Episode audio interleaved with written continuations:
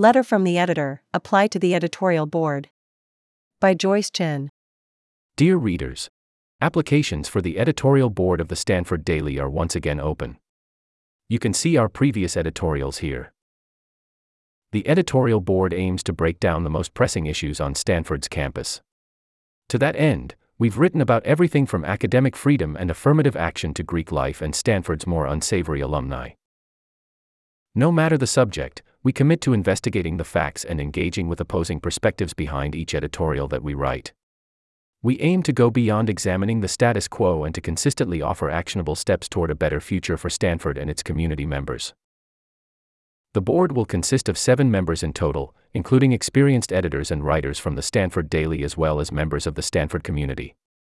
We will meet to discuss issues weekly and write editorials bi weekly under a shared byline. Whether you agree or disagree with what we have previously written, if you want to be part of a powerful campus voice that moves the conversation forward, apply by September 10th. Joyce Chen, Volume 263 and 264 Editorial Board Chair. Joyce Chen 25 is the chair of the editorial board for Volume 263. Previously, she was the managing editor for the opinions section for Volume 262.